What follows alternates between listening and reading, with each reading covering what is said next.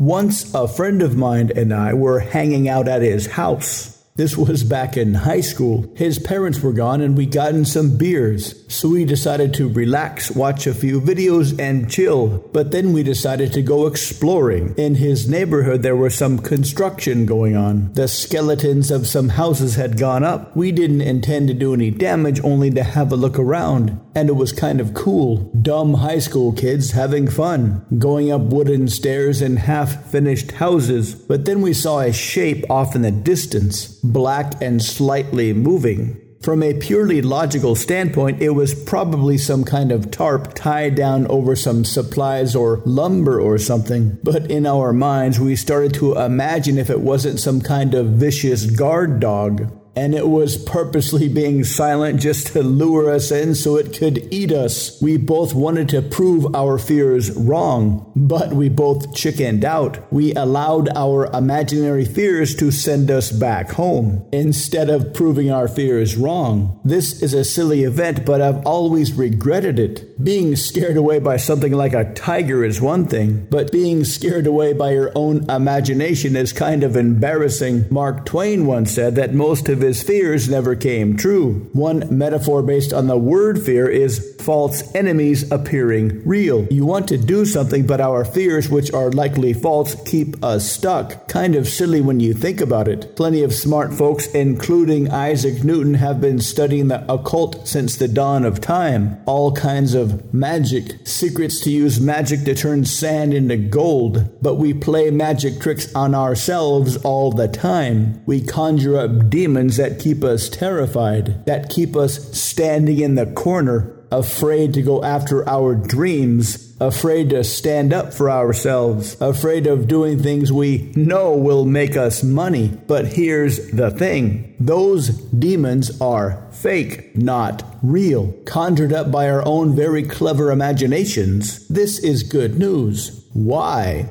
Because that makes these demons very, very easy to kill. To get started, visit mindpersuasion.com forward slash demon dash destruction.